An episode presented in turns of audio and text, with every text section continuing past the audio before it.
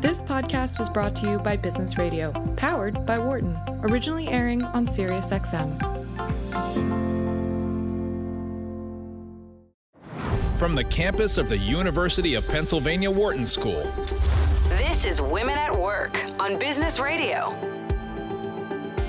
Welcome to Women at Work and our weekly conversation about how we can help more women join, stay, succeed, and lead in the workplace. I'm your host, Laura Zarrow, Executive Director of Wharton People Analytics. New episodes of Women at Work premiere on Thursdays at 9 a.m. Eastern, and our full catalog of past shows are available wherever you get your podcasts. Just search on Laura Zarrow and Women at Work to find us. And be sure to follow us on Twitter at SXM Business and at Laura Zarrow to share what's on your mind. What's on my mind this week? Change. Whether it's the promise of a new year, the truly appalling news that women accounted for 100% of the 140,000 jobs shed by the US economy in December, or how shall I put it, how desperately we need the kind of pro social diplomatic leadership that women bring in times of crisis. And I'm thinking about what we can each do to better position ourselves and one another for that kind of impact and success, which is why I'm so excited to have today's guest on the show.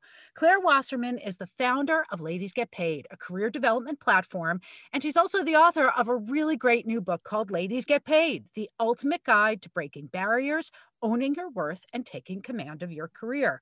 For those of you who aren't familiar with Claire, she's traveled the country teaching thousands of women how to negotiate millions of dollars in raises, start businesses, and advocate for themselves in the workplace. She was named one of Entrepreneur Magazine's 100 Most Powerful Women for her work inspiring a new generation of female leaders. And she's the producer and host of John Hancock's podcast, Friends Who Talk About Money. So, with that, Claire, welcome to Women at Work. Thank you so much for having me here. We really are excited. I have a lot of questions for you today. The book that you wrote really covers a whole gamut of things that I think we need at all stages of our career, and especially when we're in its earlier stages and we're starting out and trying to navigate our way. When I think about starting out, though, you began the book with a conversation about the concept of worth, both financial worth and self esteem. Talk to me about why you started there and what the connection is between those two things. Sure, sure. So uh, I have to admit something. I never considered myself a feminist before. Uh, I had no idea, I think, what it meant, just a total misconception. Thought that, well, my mother was the third class of women in college. You know, she figured it all out. Workplace is a meritocracy. It wasn't until I had somewhat of a sexist experience that I realized wow, I am so naive. And I began to do research, research around women and the wage gap. I really didn't know what it was. I mean, this was a little over five years ago. People weren't talking about it as much. And a year of feeling totally depressed as I read more and more statistics about the leadership gap, uh, the funding gap, the investment gap. I mean, the gaps continue. Mm-hmm. And a friend came to me one day and she said, You know what, Claire, I'm realizing that I'm just not charging as much as men. She was a freelance art director. And for her, you know, it wasn't so much a wage gap because of, you know, some sort of discrimination or sexism. It was just a lack of information. And that's when I had an aha moment, which was if I could bring women together to talk about money, really because of what money represents, right? Its power, its worth, its value, then maybe I could figure out what to do and plus, these were conversations I wasn't having in my life. Uh, I never negotiated my salary. And I got 100 women together in a small New York apartment, and it was open forum. I just simply said to the room, Tell me about money and its place in your life. And of course, the conversation was much bigger than sort of the dollars in our pockets. And that was how Ladies Get Paid began. So, Claire, there's a lot of pieces of that that I find fascinating and important. So, one, if I got it right, was that you were part of a generation that grew up with moms who went to work, who had fought certain battles, and presumed that the fight was over.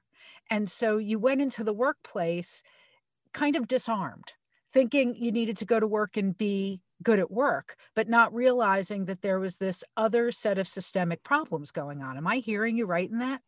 Absolutely. And that, you know, that's something that is privilege.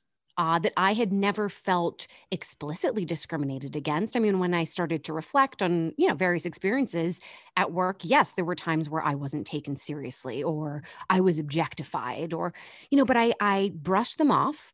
I didn't see them as something that was larger or systemic, especially because when I graduated college, listen, women were 60% of my graduating class. I just didn't realize that once you get towards middle management, you know, things start to look a little bit different.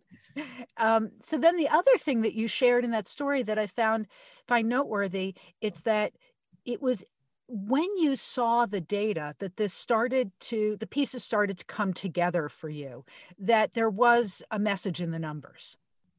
Yeah, I mean, you can't really deny numbers when they're as bad as, you know, the fact that Hispanic women make 55 cents to the dollar. I mean, sort of argue what you will about the existence of the wage gap. But when you read that, you know what, as you break down the wage gap by gender, ethnicity, where you live, if you are married or not. I mean, you're getting into stats that say, you know, Black women are making closer to 63 cents to the dollar. It's not the 78 or 81 cents to the dollar. That is an aggregate. Mm-hmm. And as you begin to dig deeper and deeper and deeper, you realize how much worse it was than you ever thought. And you basically have two choices. You can ignore it and say, well, you know what? That's not my situation, or I'm too overwhelmed. I don't know what to do. Or you can do something about it, which is probably harder than not doing something. but at least for me, I'm able to kind of channel my anger and my frustration into something productive. okay. So along those lines, then you, you as the story goes, you started to bring women together to talk about these things and to talk about money. And I have to give a nod to Melanie Katzman, my former co host on Women at Work. And she had shared with me one day, she goes, Laura, why is it we will talk with each other as women about anything, about sex, about our weight. In fact, we can tell you how many calories we ate today, but we never, ever talk about money with each other. And this is true. You're seeing it's not just for those of us who are in middle age now. This is something that I think crosses kind of all kinds of age barriers. And you were seeing this with the young women you were talking to as well. Yes. Things have changed. I, I, do want to say, I mean, I started Ladies Get Paid in 2016. The way that our conversations looked before the 2016 election, things mm-hmm. changed. And then yeah. things have changed even since then. I'm seeing a lot more women uh, open and confident to talk not just about money, but also about struggles that they're having, you know, recognizing that just because they're not getting promoted or just because they aren't getting the raise that that doesn't necessarily have to be indicative of their value right? Again this could be systemic. This could be because of larger forces at play and not because they're not good at their job. That being said there's also this feeling of well if i talk about money not only is it maybe rude but will i seem greedy? Should i be grateful for what i'm given? I mean the way that we're all socialized if you talk about money, you will realize how deeply entrenched the messages are that we as women receive. And this is part of why the title of the book isn't Women Get Paid, but Ladies Get Paid. Yeah, that's my sassy, you know, it, oh, it wasn't about girls, you know, we've matured. Women, you know, also felt maybe too seriously. I wanted a bit of tongue in cheek uh, also because of you know the image that it sort of conjures up here right? Ladies polite white gloves yes. you know? And and listen at the end of the day you know the trademark was open the url existed the social handles existed. I mean let, let's be real here. I mean that was actually probably the deciding factor. Look i love the candor and also the reminder that when we're launching new things like that we have to think about all those components. But i also found some meaning there that i want to explore in a second. So yes with a note too it was a very practical set of problems that you had to solve that get got ladies into the title but i also found it really uh, a meaningful flag as to how much social conditioning impacts all of us and the way that we think about advocating for ourselves in the workplace. So, using salary negotiations as a starting point. Talk to me about where you think some of that social socialization gets in our way when we start that process. I, I joke that part of what I do is is therapy uh, although I do remind people I'm not licensed, so you know, don't hold me responsible. Uh, and then the other part is logistical. What is the script? Literally, what do I say when they tell me no? But that part is easy. The harder part is exploring. Well, what might be holding you back? Why aren't you asking? Why are you afraid to ask? And that's where a couple of things come into play. First one is I'm afraid of maybe jeopardizing the relationship, right? Seeming like I'm not grateful for this. Uh, that then gets into, well, don't you realize that this is natural, right? Like they expect you to negotiate. Rarely does a company offer the first, you know, salary as well. This is final. So if they expect you to negotiate, you're not going to jeopardize your relationship unless you ask in a rude way, right? So, you know, we do have to make sure we're being professional, we're being thoughtful, you know, we're showing some empathy, especially now during the pandemic. And yes, you can negotiate. The other part is, am I worthy of this? You know, have I done good enough work? And a lot of that comes down to imposter syndrome or perfectionism, right? We often are so much harder on ourselves than anybody else is. So if as long as you've done due diligence before, digging into your accomplishments and most importantly, realizing here's the impact on the business, the bottom line, can I quantify it? And then of course, you know, there is the going to actual therapy part. okay, so I, there are a number of pieces here that I think are all so important that I want to give them a li- each a little bit more airtime. So, in talking about negotiating salaries from the get go, there can be two different norms where an organization is giving you this is the offer. We don't expect you to negotiate. We're not going to come back with more. Or we do expect you to negotiate. But making those two things clear are, is really important.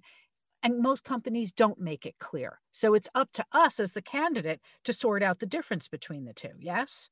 Yes. I mean, if they tell you that eh, there's no room to negotiate, I'm going to challenge you and say there is, but it may not be more money. It might be something that's called full compensation. There are so many other things that you can negotiate for that cost either the, no money or a little bit of money. If they want you, they will pay you what you are asking for. And again, it doesn't necessarily have to be in dollars. Okay, so in there again, you have so much good information, Claire. I just want to like keep unpacking it. So when you're talking about those other things that we can negotiate for, I'll give you an example from my own life. Um, I work in higher ed. I've always worked in higher ed, so I know that there are pay bands, and I'm not going to go beyond them. However, that's not the only thing that has value to me. I was a working mom for 18 years, a single mom. And so things that were really important to me were long before Zoom was even an idea, could I work remotely? Could I do it from Skype at the time? Could I have flexible hours so I could be at clarinet recitals and parent teacher conferences? And so when I was negotiating with uh, on salary, those were things like you said, they had no real expense to my direct supervisor, but it was kind of like, this is what I need to be successful. And I put it on the table from the get go. Was I just lucky that I was heard well in the process, or is that a strategy other people could employ? Both can exist. You should employ it. You did everything right.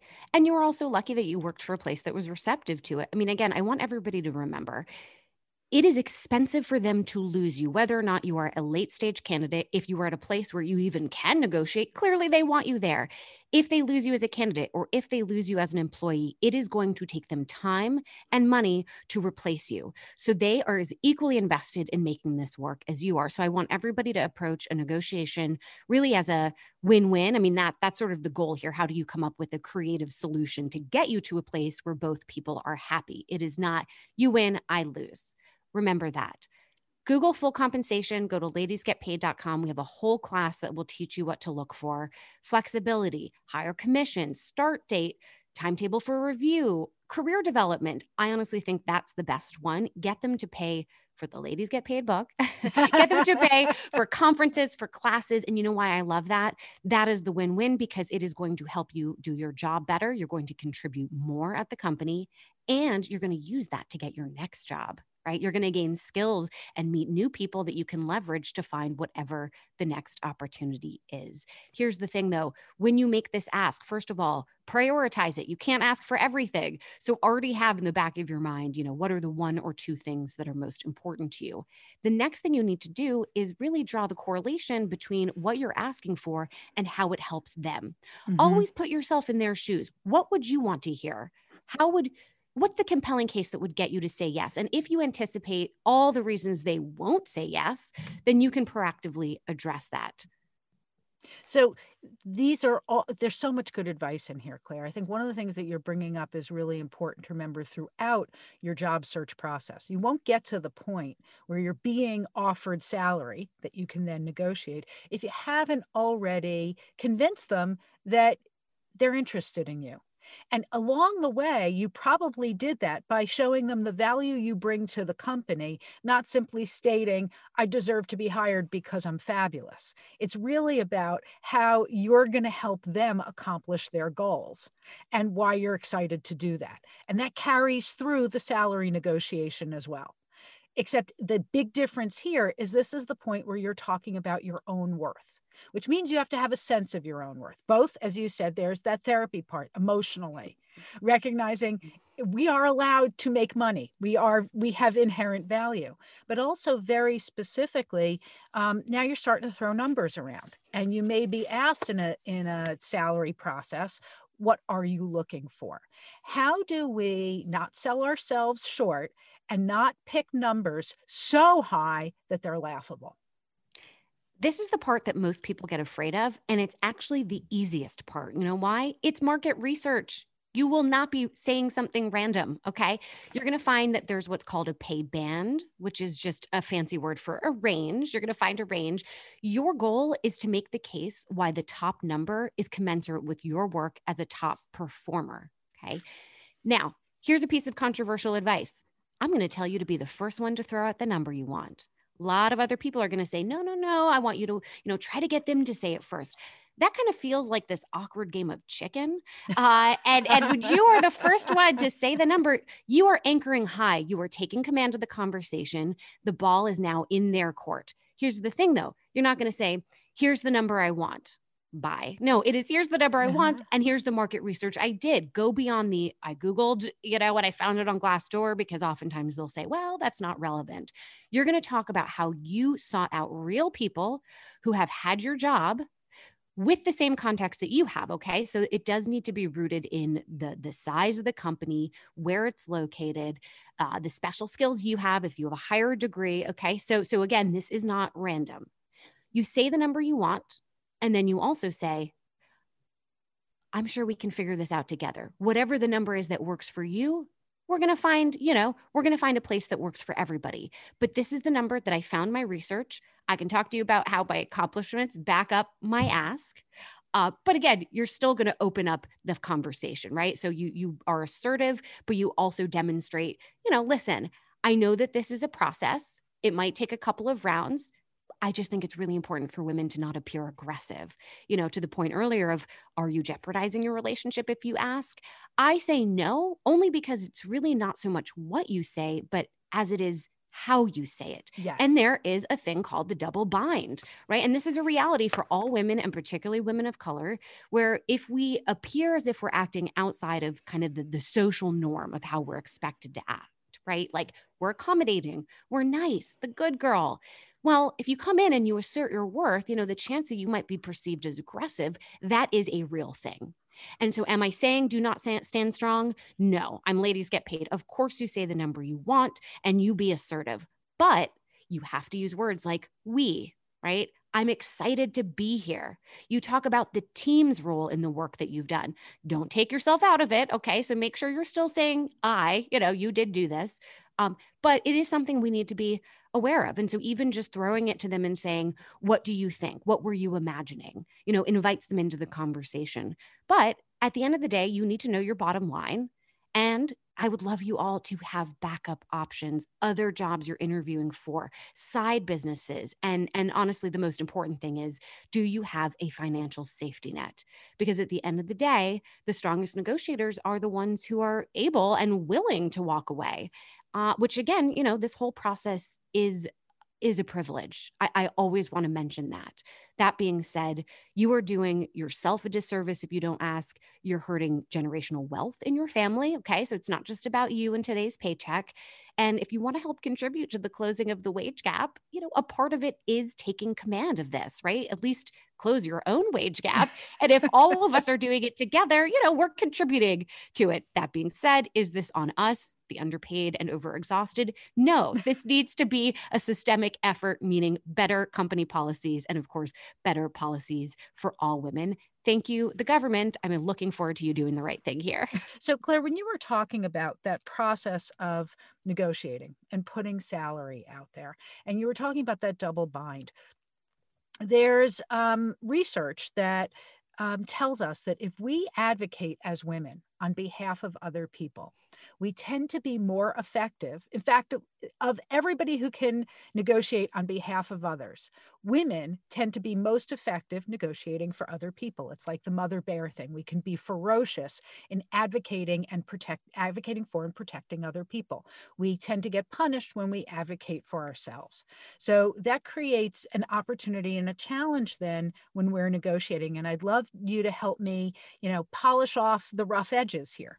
So one is that in the negotiation process, um, and I'll give you an example from when I was doing it once, when I explained that I'm the head of my household. I have a responsibility to my daughter and to make sure that I'm making decisions that are going to impact the family well, which is why I really need to be concerned about these dollars. I felt a receptiveness that um, fell into that category for me. It wasn't like, I want to live higher on the hog.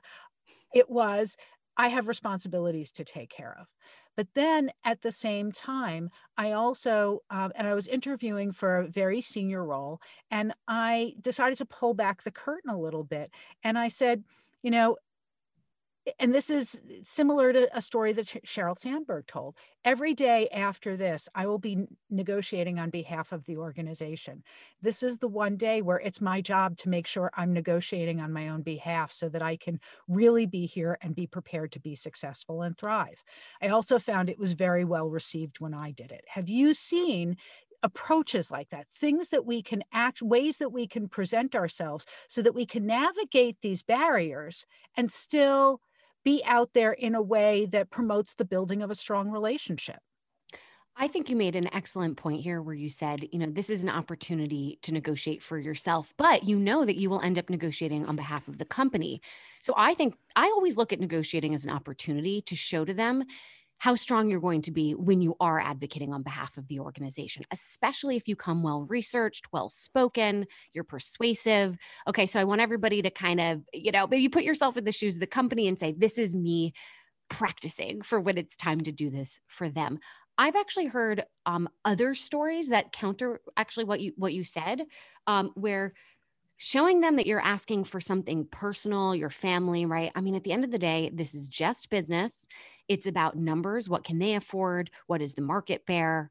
Um, on the other side, I had a, a, conversation with a woman in my community yesterday who said uh, to her prospective employer, quite frankly, I have student loans. This is just not going to work for me. How about, and you know, whatever the higher number was. Here's the thing though, she was ready to walk away because mm-hmm. it was a gamble to let them in into her into her life. So I can see it go both ways. I think it's just important to kind of read the room or I guess now read the Zoom. And if it feels like you are, you know, you have a rapport, which she felt, you know, and and the recruiter was being transparent with her. Uh, they'd gotten to know each other. So if that if it feels like that's the relationship, then absolutely but you still have to have the number you're asking for so that this doesn't feel like it's a favor right or, or, charity or you know again it's it's the market and what it will bear it's a, a financial mathematical decision for them um, here's one thing i do want to mention is that um, when women don't get raises, a lot of times it's not because they asked and they were denied, it's because they didn't follow up. They just took it. They just said, okay, I guess it's a no. And they didn't realize, you know what? You have to have a comeback. And if you don't in the moment, you can say, all right, thank you. This is a major life decision. I need to think on it. Can I schedule another meeting? And then at that meeting, that's when you can come with market research and, and yes, you know, a story if you need to tell about why you're asking for the money. But it, it really, at the end of the day, should be about the market and and fairness and so, and your value. So, in other words, whether you're negotiating your initial salary or you're asking for a raise. That market research anchors you internally and externally and demonstrates your value on the marketplace so that it's not driven by personal issues or things that your employer may not find relevant. And also, a lot of employers will tell you, you know, you're only getting a, a 5% or 10% bump on what you were paid before. Here's the issue you may have been underpaid. Okay. So just make sure before you accept that, that you've really done your market research. And also, if you've done some incredible things this year, and a great way to figure that out is, is to look at your original job description and now write a new one based on what you actually did, you may find that there's an enormous scope change here, right? Like maybe you took over the job of somebody else or, or there was a new initiative, right? Maybe you were the one to, to be self motivated to create this new initiative. That means you have gone so above and beyond. Your job today may bear little resemblance to what the original job was. So, do you deserve the standard percentage increase? I would argue no. And you at least owe it to yourself to make that case, even if they've preemptively told you that this is what it is. I also really encourage everybody find out when the budgets are decided. You know, that's the time to be planting seeds, to have open, honest conversations with your manager about, you know, how am I doing? Am I on track for a raise? Why or why not? You know, what do I need to show you? Because if you just wait until it's the annual review, chances are you know the budget's decided and and maybe your manager you know their hands really are tied uh, and the other thing I would mention is if they're not the decision maker, which oftentimes they're not, you just simply ask them, what can I, how can basically you help me help you. Okay. So, what information can I give you that makes it easier for you to make the case? Talking points. Uh, you know, I there was somebody in my community who made an entire PowerPoint presentation, complete with footnotes that that had her market research. I mean, she had quotes from people, you know, clients and and teammates that you know really said, "Here is how fantastic she was." So that was a great way of not saying, "I'm the best." Right, which might be perceived as, you know, outside of the norm for a woman to to you know who's, who's supposed to feel grateful or something. Uh, well it's don't take my word for it you know take john's word for it. Uh, and again especially if it's a client that that will make your case even more compelling. Claire we need to take a short break but don't go anywhere so glad you're all listening. Excited for all we're going to talk about when we come back. Um, we're going to have more with Claire Wasserman about Ladies Get Paid. I'm Laura Zarrow, and this is Women at Work on Business Radio on Sirius XM 132. We'll be back in just a moment. We'll be back in just a moment. We'll be back in just a moment. So, Claire, I want to um, go back to some of the parts of the book where you were talking about imposter syndrome, um, the challenges that we face in ourselves that get in the way of our really being able to take our career kind of like by the reins. And in it, as a core piece of it, you talked about the difference between perfectionism and seeking excellence. Talk to me a little bit about where you see that getting in women's way and how do we navigate that kind of anxiety driven pursuit of perfection with that really rigorous pursuit of excellence that's part of doing great work? Um, yeah, lot, a lot to unpack here. Uh, well, first, I want to define what perfectionism is and isn't. Okay, so perfectionism is essentially the belief that anything less than flawless, you know, is a failure, and then we take it one step further, which is, and now I'm the failure. Okay, so this is not about trying to do our best, uh, be, you know, because we want to do our best to grow and do well by the organization. No, it's the desire to do our best because we are afraid what will happen if we don't. And and the thing I find most fascinating and, and what I think is maybe the hardest thing for, for women to let go of is that this is somehow our identity, right? That our accomplishments, our output, the perception of others, you know, what how they see us in our work, that that is our value right? And so if things don't go well and not just that you know let's say we perceive that something didn't go well and nobody else notices it doesn't matter and it's a catastrophe and it's as if nothing else exists even if we really actually did a lot of things great. It's this very you know it's an intense tunnel vision and a spiraling that happens. Of course that gets in our way.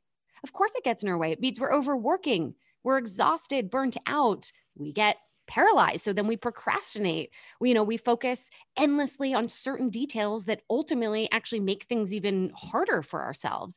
So there are a lot of consequences to this kind of feeling. And I have to say, in, in the work that I've done with Ladies Get Paid, and I, you know, there are 75,000 women in my community. Um, I think this is the most universal thing that they have There, I have to tell you, perfectionism. whenever we talk about imposter syndrome, we're amazed at the response we get from our listeners. Never mind, all I have to do is go for a walk with my lady friends, and everybody experiences it to some degree. And I want to probe it a little bit because um, you're connecting it to a way that we hurt ourselves, that we put energy into things that aren't fruitful. We torture ourselves in ways that we, A, don't deserve, but B, aren't going to get us anywhere. And that's very different than a dynamic that underrepresented groups experience all the time. Like we heard Sandra Day O'Connor very famously said she had to work twice as hard in order to make it to the Supreme Court. And I think it was Valerie Jarrett um, who said that Black women are taught they have to work three times as hard to get the same opportunities as, as some will joke, a mediocre white man.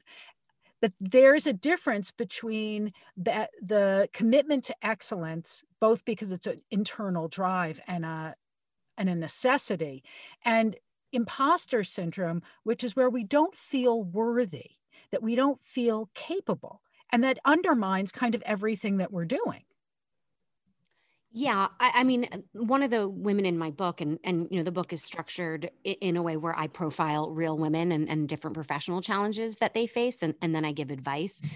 One of the women named Reese, who who is a woman of color, when she started to track her imposter syndrome, right, really dig into the times where she stayed quiet at a meeting because she was afraid she'd be looked at as stupid, or you know, as she tracked it, she saw some patterns emerge, and a big pattern was that yes, she had imposter syndrome, but the company culture made it worse, that her boss and other colleagues made her feel small. And it wasn't until she realized, you know what, they actually were appropriating a lot of her, you know, the things that she had talked about. Well, who's the imposter now? So, right. you know, so again, you know, I don't want to say this is a fault of our own making, right? No, this is also put upon us, whether it's mm-hmm. how we're socialized or how we're treated at work. Uh, but how we deal with it is the same, which is part, okay, internally, how do I maybe shift my mindset? And also, perhaps I need to have a conversation with my boss, or I need to work towards changing the company culture to make it more inclusive. I mean, this is why I wrote 320 pages, uh, because there's a lot to say. This is not as simple as saying, uh, just be more confident. I, I, actually think that's a detriment to women because it simplifies it too much. Way too much. And it is complex and affects us in a number of ways. It's part of why I loved your section on managing our time. Um, I normally think about time management as how I'm going to get more done in a day. I kind of laughed to myself here when you talked about, you know, to you, time management meaning how can I get more done? And I think the way that I talk about time management in the book is how do I get less things done? Uh, and then, you know, and then be okay with it. So, in other words, it's about priorities. Uh, and it's also about being proactive in knowing when your energy starts to get depleted and already having a plan in place, right? Okay, every four hours is when I notice that, you know, my brain starts to turn to mush okay, 10 minutes, I'm going to go walk outside. Like that is a plan that I already have. Time management, I mean, here, eh, there's two things here. One, you could just have a lot to do. I mean, your boss might be expecting a lot of you. Okay. And then the other part is, why am I adding so much to my plate? Again, is this because I don't believe I'm worthy if I don't do as many, you know, amazing things? You know, fear of being mediocre. I mean, again, that's where the, the sort of the therapy part comes into play. Um, when with perfectionism, if your value is determined by your accomplishments, whether it's the number of accomplishments or how stellar they are, well, then you're going to have trouble managing your time. Because Claire, it um, there was an example that you gave in the book that I think was only partially facetious, but it did totally relate to something I do all the time, which is when I'm going down not the excellence road, but the perfectionist road, and I'm not keeping the difference clear.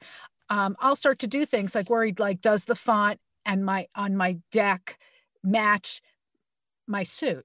Like I have to match the logo that's on the screen, and a kind of level of fussing over details that nobody else will ever see and that those rabbit holes can be places of serious distraction from using our time for the things that actually can affect our careers.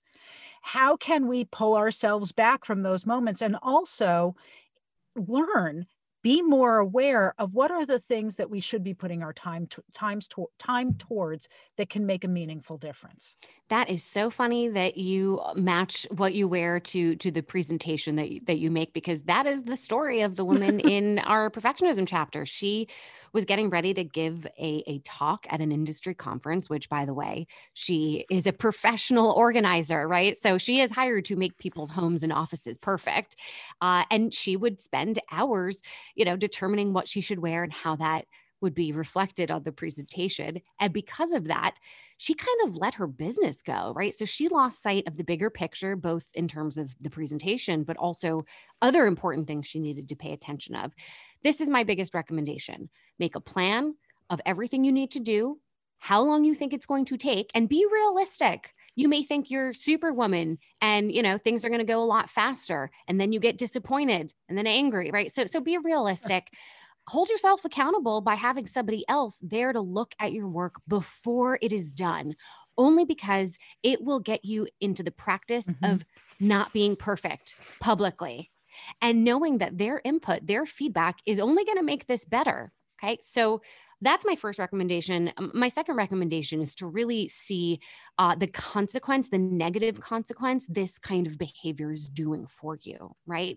Is this making you so anxious that you're now lashing out at your partner or, or your team? Are you, you know, taking extra Xanax? I mean, you know, like really sit down and say, you know, what is this doing for me? And is this working for me? And then you may decide, you know what, it's not working for me. It's not worth it.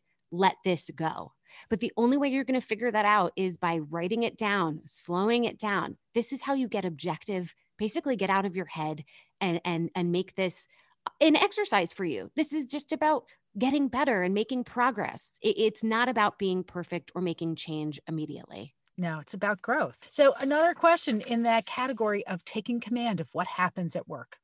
You were talking before, and you write about this in the book the irony of that when bro appropriation happens, um, you know, the guys are taking credit for our ideas as if like they have, they're making themselves imposters. Do they care about it? No. Um, but there's another place that's in that common list of things that happen to women at work, which is being asked to do the office housework asked to clean up from the, the meeting get somebody coffee plan the office birthday party and you brought up a really interesting point in the book, which is why we tend to say yes in that moment and the difference of what do we say yes to and what do we say no to based on the approval that we're seeking. Talk to me about how we should think about those moments and navigate them more effectively more effectively so that we're looking for the approval that really matters in career success I also want to mention that um, managers oftentimes give what's called glamour work to to men, and that's work that's going to get them visibility. Uh, it's going to get them into meetings with clients and, and, with folks of influence, whereas women and, and, particularly women of color are given more of the the supportive work or the admin work, and that then makes it harder for them to make the case for why they should have a promotion. You know, quite frankly, it's not work uh, that uh, you know, it is a value, but not sort of valued as much. So I, I wanted to mention that because it's not just about planning the birthdays or, or bringing coffee or cleaning up meetings. It, it is also the kind of work beyond that uh, that can, you know, affect the case that we make when it's time for promotion. Um, it's a balance. Again, double bind. You want to say no, but you can't just say no. You have to maybe say, I'm really focusing on and then tell them the project.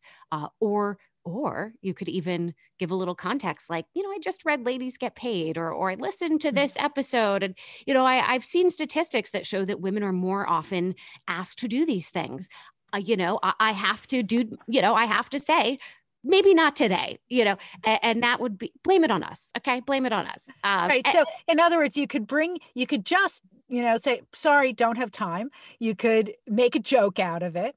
Um, also noted that you know there are people who said i've been i'm an attorney on this case. I'm not here to provide housekeeping.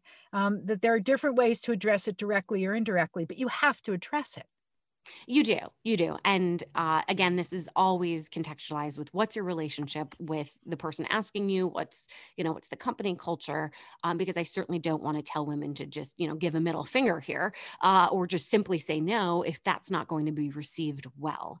Uh, so there's def- different options. And the same thing with every piece of advice around career. There is not one person who knows it all as much as, you know, my 320 pages might position me as that person. This is just, this is my advice and you will take what works for you you will filter it through your own situation and the relationship you have with your well, with your company well claire on one of those 320 pages there was something that you said that i thought resonated uh, I hope it resonates for others because it certainly resonated for me. That um, you kept talking about how can we be aware of what emotions are coming up in us at given moments so that we can manage them. And i love that in a moment like that when somebody's asking you to do something part of the conditioning that many women have to be ladies to be good girls is that we're helpful that when people ask for something we do what's asked of us. And to if only to have the self-awareness of how uncomfortable that request is and pause for a moment to register that makes me uncomfortable. It's inappropriate. And I'm either going to make a conscious, I'm going to make a conscious choice to either do it knowing why I'm doing it or to say no in a way that I'm going to control. But it starts with in that moment flagging it to say, this isn't cool. And I think a lot of women have a lot, have a really hard time in that moment remembering it's not okay. And that this is bigger than them. This is not their problem or even necessarily the manager's problem. I mean, this is systemic, this is social. Uh, and so just stopping and saying, okay, this is valid. This is where I'm at. I'm not crazy. You know, don't just suck it up and get over it. That there are different things you can say to, to push back. And just remember that when you push back, it is going to help you do your job better. You're going to resent the bless. You can focus on the things you need to focus on. Uh, and just you're, you're presenting this as, here's why I'm setting a boundary and it is because I'm focusing on other things that benefit the business. So so don't be afraid to do it. So you spoke earlier about how sometimes eh, when we're those kind of situations emerge, we also have to look at organizational culture. And sometimes we might look at organizational culture and say, you know what? The problem isn't me. The problem is the culture. I, I want out of here. This isn't, I, I don't want to work here. I don't want to work in this kind of culture or environment. Um, yet, for most of us, we can't just quit because we don't like where we are. We've got to figure out a way to stay there while um, finding a way to go find a happier, healthier place to work. What do you recommend, particularly in this time of COVID, where we're not going to um, that interesting lecture at the library, we're not going to the corporate meet and greet, we're not going to that national conference? How can we start networking when our world is entirely online? I think I think it's better for networking now. Um, and, and, this is coming from somebody whose core business used to be in-person networking events. um, so, you know, listen, I, you know, I host uh, weekly lunches. Um, we've seen over 7,000 women register for them. Uh, usually about 200 folks um, come to them. There's the chat function so you can talk to way more people than you ever could if it was in person. You also can do it in your pajamas if you want. You know, if you're an introvert, well, you don't have to be nervous anymore. I think everybody should remember that we're all trying to improve ourselves. We all want to get paid what we're worth. We're always looking for work at some point. Networking is how you do it. So if you connect with somebody for networking, they want to connect with you too. Uh, so so just you know the mindset shift needs to happen. I don't want folks to use you know COVID as as an excuse to not network. I also right. think people are more generous with with their time as much as we have limited time. Uh, they they know that this this is a time when we're all feeling pretty vulnerable. Um, and so I have tactics in the book of you know how to be strategic and what to say but again in terms of, of mindset I, I actually think this is a really good time to network so one of the things you noted in the book, once again, all those feel all the stuff about the feelings, it so affected me, Claire, was that we go in and our two biggest fears are that they might not like us. And if we ask for something, they're going to say no. What can we do to move past those two fears? Like, how have you ever been afraid? You're delightful, gorgeous, smart, were you ever afraid of walking in and not being liked or not being received well? That's my entire life. I I mean, I which by the way, I mean, as one gets more successful, that does not mean you have any less imposter syndrome or or any more self-esteem. I mean, in fact, the disconnect could be so large that you start to feel even worse. Like, you know, how could I be, you know, write a book and still not feel like an author? Essentially, as I wrote this book, it was a very meta experience because, you know, here's a good example. I couldn't finish the perfectionism chapter. And so I'm complaining about it to my therapist. And she said, Oh, Claire, because you don't know how to reconcile your own perfectionism. So it's sort of like until you do that for yourself, you will never be able to finish this, this, this book. And, and I want for people to remember because this stuff is systemic, because it is how we are socialized, do not have the expectation that, quote, I will get over this. No, the goal is to learn how to deal with it better.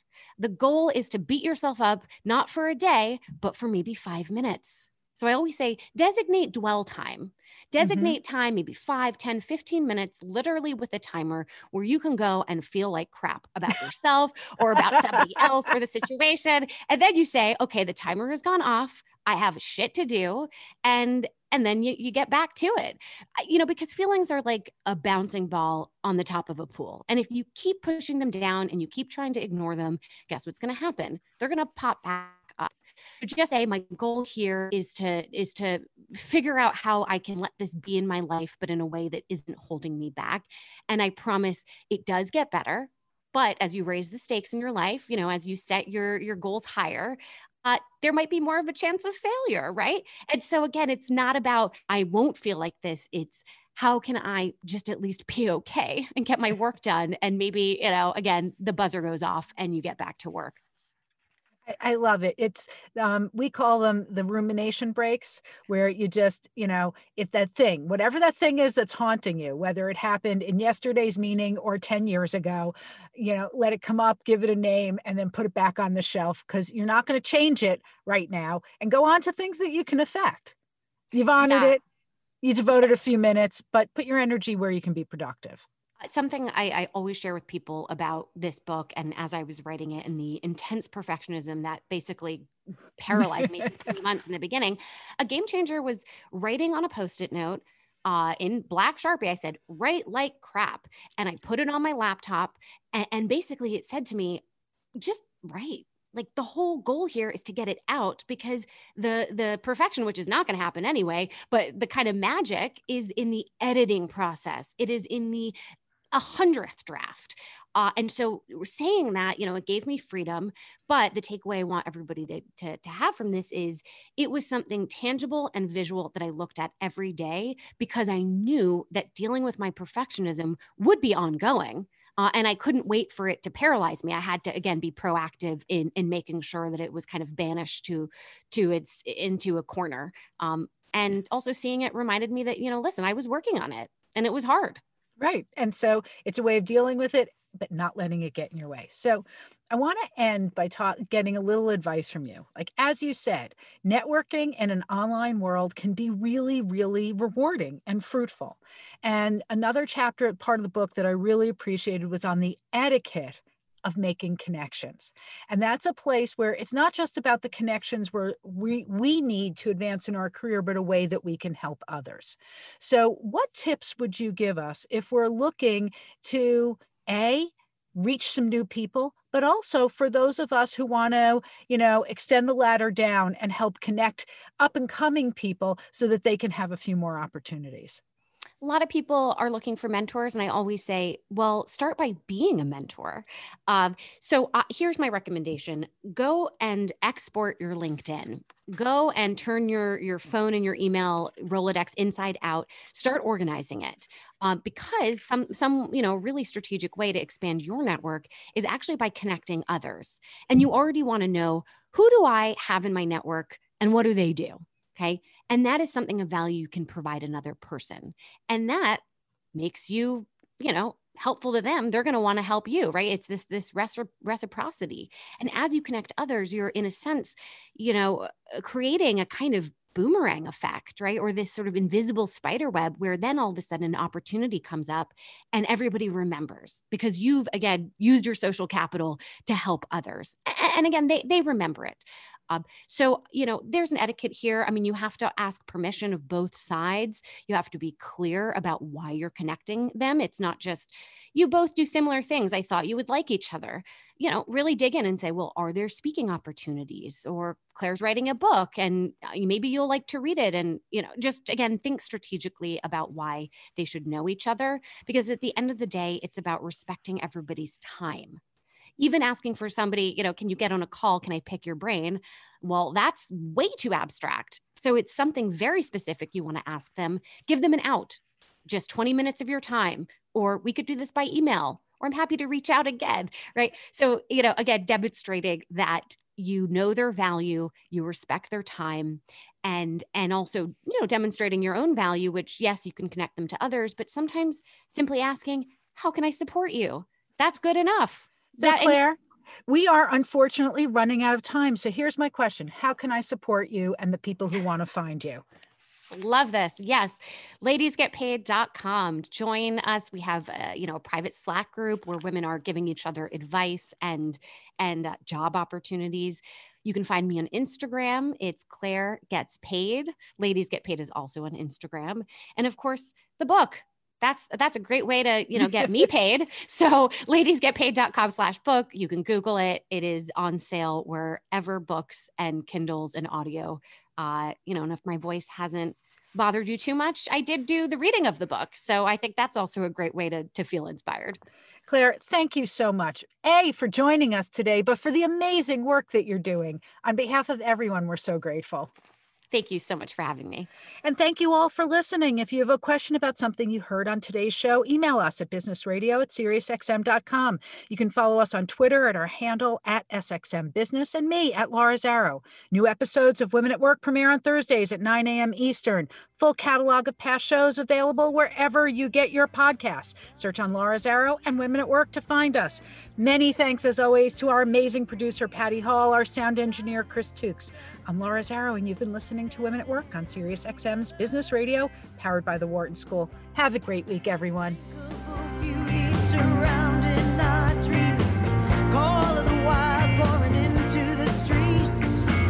Emotional freedom